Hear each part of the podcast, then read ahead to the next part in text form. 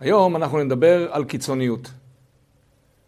רוב הזמן אנחנו משתדלים ללכת בשיטת האמצע. בשיטה הממוצעת, לא לעשות דברים בצורה קיצונית, לא לכאן, לא לשם. אבל יש נקודות בחיים שלנו שאנחנו כן צריכים וגם יכולים לבחור בשיטה הקיצונית. והנכון הוא לבחור במקרים האלה בשיטה קיצונית. נתחיל עם אמרה של הרבי מקוצק. רבי מקוצק אמר שסוסים הולכים באמצע הדרך, אנשים הולכים בקצוות, בצידי הדרך. כמובן בזמנם היה סוס ועגלה, אז הסוסים והעגלות היו נוסעים באמצע הדרך, ומי שרצה ללכת בדרכים היה הולך בצד של הדרך. והרבי מקוצק לקח את זה גם לעבודת השם, גם לחיים הפרטיים. אדם לפעמים צריך למצוא את עצמו בצידי הדרך במובן הקיצוני, ולא לנקוט בשיטה ממוצעת או בשיטה אה, יותר אה, רגילה וסטנדרטית ו, ואמצע הדרך, אלא לפעמים צריך ללכת דווקא בצידי הדרך בשוליים ולהיות שייך לשוליים, תכף אנחנו נראה באיזה מקרים, ורק אז אפשר להתגבר על קשיים מסוימים. בואו ניקח דוגמה מדבר גשמי, סטנדרטי ורגיל. אדם נוסע באמצע הדרך. נוסע על 80 קמ"ש, הכל תקין, הכל בסדר. פתאום מולו משאית. נהג המשאית כנראה איבד את תשומת הלב, איבד את הריכוז, והוא סוטה מהנתיב שלו ישר לכיוון המכונית של אותו אדם. ובעוד רגע, אם הוא לא יסטה בצורה חדה מהדרך, תהיה כאן תאונת דרכים קטלנית.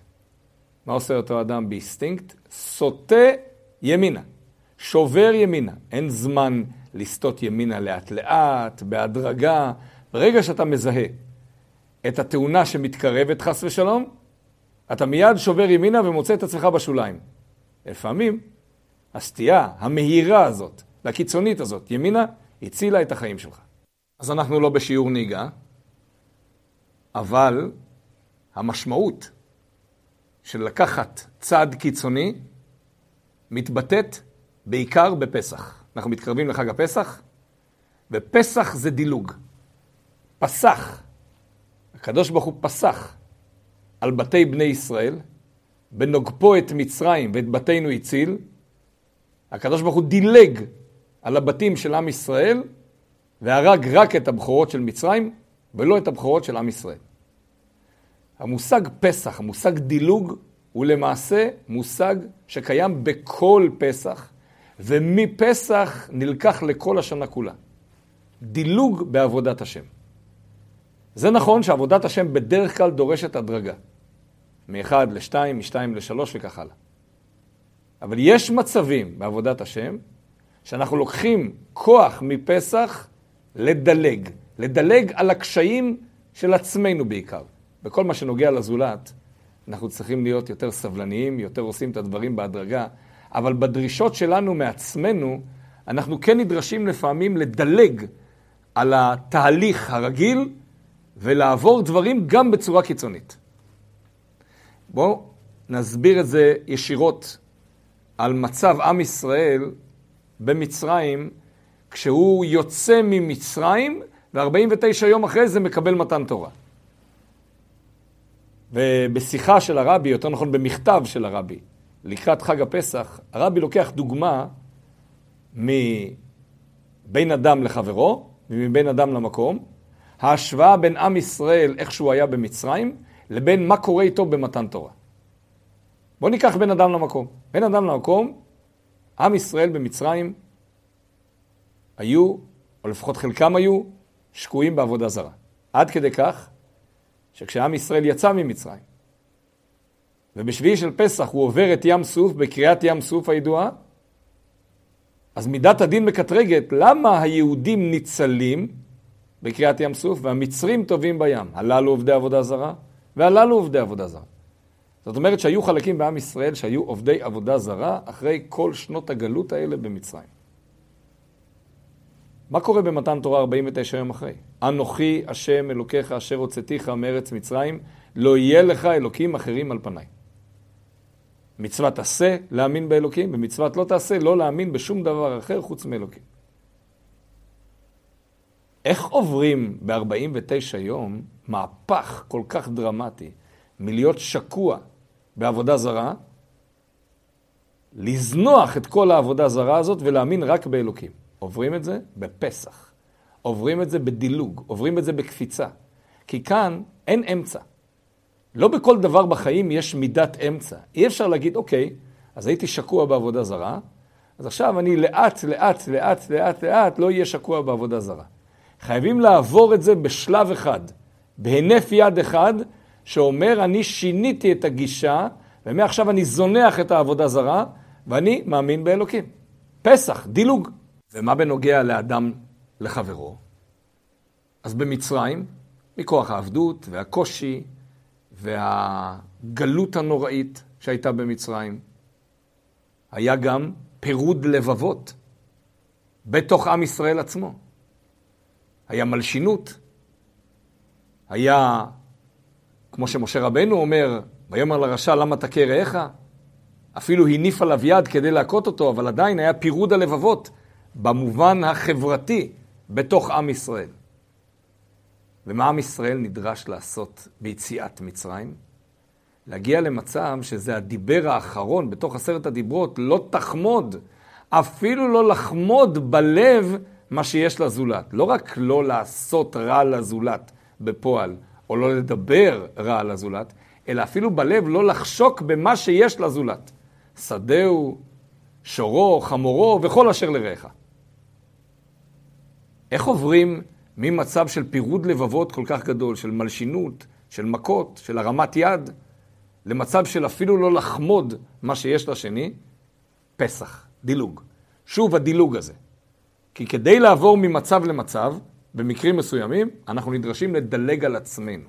לדלג על צורת החשיבה של עצמנו ולהפוך את עצמנו למשהו חדש, משהו אחר, משהו שונה לחלוטין ממה שהיינו מקודם. מזה אנחנו מגיעים לנושא של קבלת החלטות. או נקרא לזה ביצוע מהיר ומעשי למשהו שאנחנו מאמינים בו, בלי לשהות באמצע בתהליך אינסופי של חששות ושל ספקות האם לעשות או לא לעשות. בואו נתחיל מדברים שמן הסתם ידועים לכל הצופים. טיפול שיניים. מי מאיתנו לא היה רוצה לגרור את זה עוד ועוד ועוד ועוד, מחשש מה יקרה אצל הרופא שיניים. ולא נורא, ועוד יומיים ועוד יומיים ועוד חודש ועוד חודשיים, בסוף בא, השם ישמור, התקפה של כאב שיניים, ואנחנו מוכרחים לרוץ, ולפעמים אנחנו רצים מאוחר מדי, והשן צריכה להיעקר, או לעבור דברים כירורגיים, והשם ישמור. למה לא קיבלנו החלטה? למה לא קיבלנו החלטה בזמן?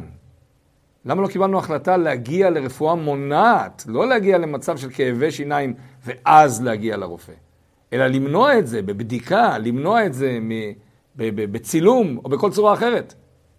כי חששנו. כי חשבנו שאם נגרור את זה ונמשוך את זה, אז זה ייעלם. רוב הבעיות בעולם, כשגוררים אותם ומושכים אותם ולא פותרים אותם, הן הופכות להיות יותר ויותר גרועות. זה נכון לחיי נשואין, שלא מגיעים לטיפול, ולא יוצרים הרמוניה בתוך המשפחה, זה נגרר ונגרר ונגרר, ובסוף מגיע לידי פיצוץ. זה נכון לכל החלטה בחיים שבדרך כלל לא נפתרת מצד עצמה. יש מיעוט של דברים שכשלא נותנים להם דגש והזמן עובר, אז הזמן הוא מרפא את הדברים ופותר אותם לבד. אבל ברוב המקרים בעיה מחריפה כשלא מטפלים בה. מה מונע מאיתנו באמת לטפל בבעיה ולהגיע לשורש הבעיה ולעשות מה שצריך? בין אם זה סתימה בצנרת של הכיור, ובין אם זה חיי נשואין כושלים. מה מונע? דחיינות, חשש, ספקות, איזושהי מחשבה של המצב הנוכחי אולי יותר טוב ממה שיקרה אחרי שננסה לפתור את זה. ואז גוררים רגליים ומדשדשים, ואו שהביוב עולה על גדותיו, או שהנישואין עולים על גדותיהם. ואז מוכרחים לפתור את הבעיה, אבל לפעמים זה כבר מאוחר מדי. למעשה, כל חג בלוח השנה היהודי נותן לנו איזשהו טיפ לחיים. לא רק טיפ במובן של אה, איך לשמור תורה ומצוות, אלא טיפ התנהגותי לכל החיים. פסח, אחד המסרים שלו הוא הדילוג. הוא החשיבה שלפעמים אין זמן לתהליך רגיל וסטנדרטי שלפעמים אורך לנצח. צריך לדלג, לדלג על פני קשיים שהם אולי באופן אובייקטיבי קשיים אמיתיים, אבל אין מה לעשות, צריך לקבל החלטה. כמו אותו נהג, שכשמולו יש משאית, אין זמן להחליט האם אני אעשה את זה לאט ובהדרגה, ואולי אני קצת לפני שמאלה וקצת לפני ימינה. בתוך ההדרגה הזאת, חס ושלום, יכולה להתרחש תאונה. חייבים להחליט כאן ועכשיו ולעשות את זה.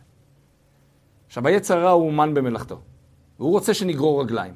הוא רוצה שנעשה את הדברים לאט. והוא גם משתמש בטיעונים קדושים, כביכול, כדי לגרום לנו לגרור רגליים ולא לקבל החלטות.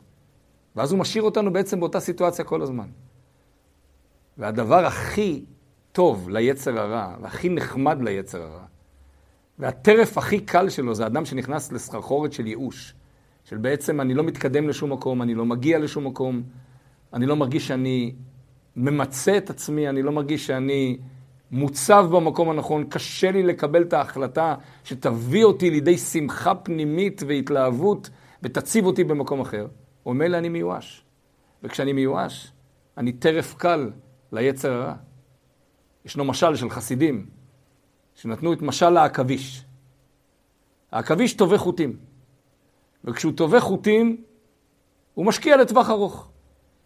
יום אחד ייתפס איזה זבוב, איזה דבורה, איזושהי נמלה, משהו ייתפס בתוך קורי עכביש. והעכביש יושב בצד וממתין, יש לו סבלנות. ואז נתפס איזה זבוב בקורי העכביש. וכל הקורים רועדים, והעכביש קיבל את המסר שיש כאן משהו שנתפס בקורים. העכביש לא מגיע מיד, העכביש מחכה.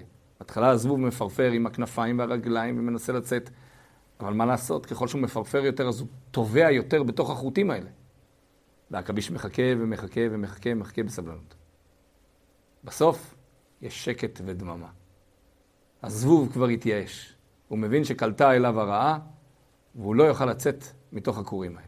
ואז העכביש מגיע, עקב בצד אגודל, ופשוט אוכל אותו. וזה משל. הנמשל הוא שכורי החוטים האלה נתווים סביבנו על ידי היצר הרע, שמנסה בסופו של דבר להפיל אותנו בתוך הרשת שלו. כל עוד אנחנו מפרפרים, כל עוד אנחנו בועטים, כל עוד אנחנו צועקים, כל עוד אנחנו מתנגדים, מראים התנגדות, זה סימן של חיות. סימן של חיות הוא לא מתעסק איתנו.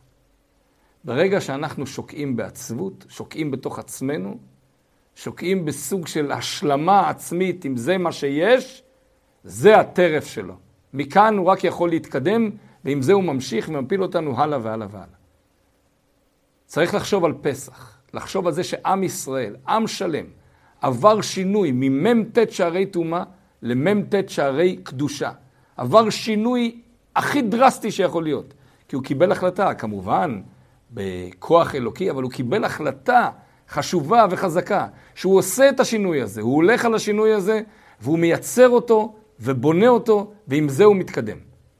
זה הפסח שלנו. דילוג על מצב קיים, דילוג על חשיבה קיימת, להתחיל לחשוב מחדש, ולחשוב גם מחוץ לקופסה, אבל לקבל החלטות, והחלטות לפעמים קשות, אבל בסופו של דבר הן יעילות. בשולי הדברים רק נגיד שזה מתכתב עם מה שכתוב, שפסח הוא גם מלשון פסח, הפה שמדבר. לדבר על הדברים. להוציא את הדברים כלפי חוץ. לא לשמור את הדברים בתוך הבטן. הדרך להתרפות, הדרך לתקן, הדרך לעבור באמת שינוי, עוברת דרך זה שאנחנו מדברים על הדברים, מביעים את הדברים, מוציאים אותם, וככה משתפים את הזולת, משתפים את מי שנמצא סביבנו, בין אם זה בן או בת הזוג, בין אם זה ילדים, חברים, וככה אנחנו מגיעים להכרה אחרת ולתובנה אחרת בעבודת השם. שיהיה לנו יציאה מעבדות לחירות קלה וטובה. שנצליח באמת לעשות את הדילוג על זה, על פני כל הקשיים שלנו, ולהגיע לדרך הנכונה.